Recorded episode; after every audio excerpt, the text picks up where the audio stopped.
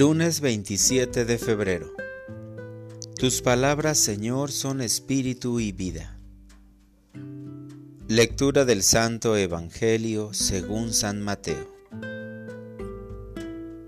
En aquel tiempo Jesús dijo a sus discípulos, Cuando venga el Hijo del Hombre, rodeado de su gloria, acompañado de todos sus ángeles, se sentará en su trono de gloria entonces serán congregadas ante él todas las naciones, y él apartará a los unos de los otros, como aparta el pastor a las ovejas de los cabritos. Y pondrá a las ovejas a su derecha y a los cabritos a su izquierda.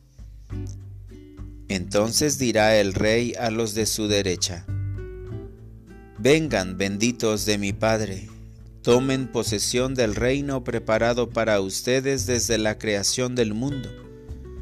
Porque estuve hambriento y me dieron de comer, sediento y me dieron de beber.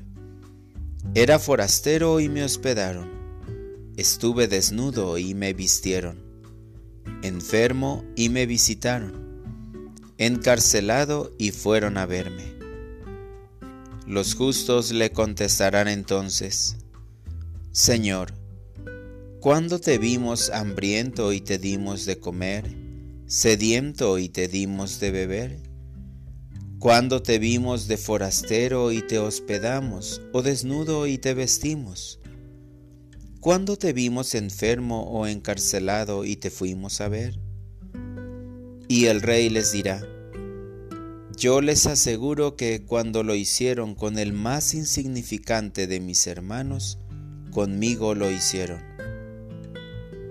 Entonces dirá también a los de su izquierda, Apártense de mí, malditos, vayan al fuego eterno preparado para el diablo y sus ángeles, porque estuve hambriento y no me dieron de comer, sediento y no me dieron de beber, era forastero y no me hospedaron Estuve desnudo y no me vistieron, enfermo y encarcelado y no me visitaron. Entonces ellos le responderán, Señor, ¿cuándo te vimos hambriento o sediento, de forastero o desnudo, enfermo o encarcelado, y no te asistimos?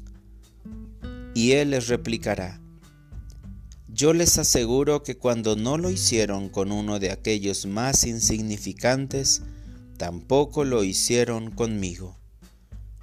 Entonces irán estos al castigo eterno y los justos a la vida eterna. Palabra del Señor.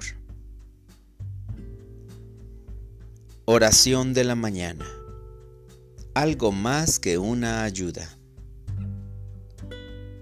Buen día, mi querido Jesús.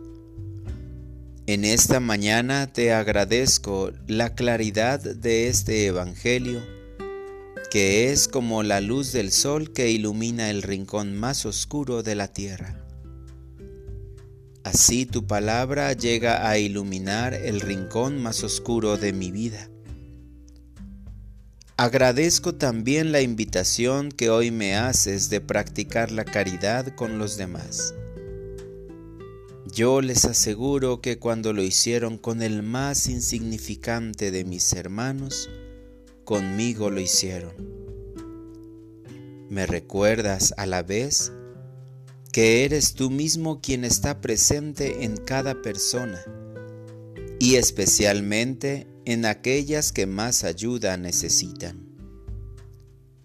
Mi buen Jesús, aquí estoy para que me envíes hacia personas que lo requieren, para ayudarlas con lo que esté en mis manos, pero no solo con lo material, sino también con una mirada que transmita esperanza en sus vidas de esta manera sentirán tu amor y verán lo grande que es tu generosidad y preocupación por cada una de ellas. Haz que hoy no vea con ojos humanos que pueden llevarme a juzgar o criticar, sino con el alma, pues eso me llevará a amar y comprender la vida de cada hermano mío. Para orientar mi vida, hoy ayudaré a las personas que viven en las calles y que encuentren mi camino.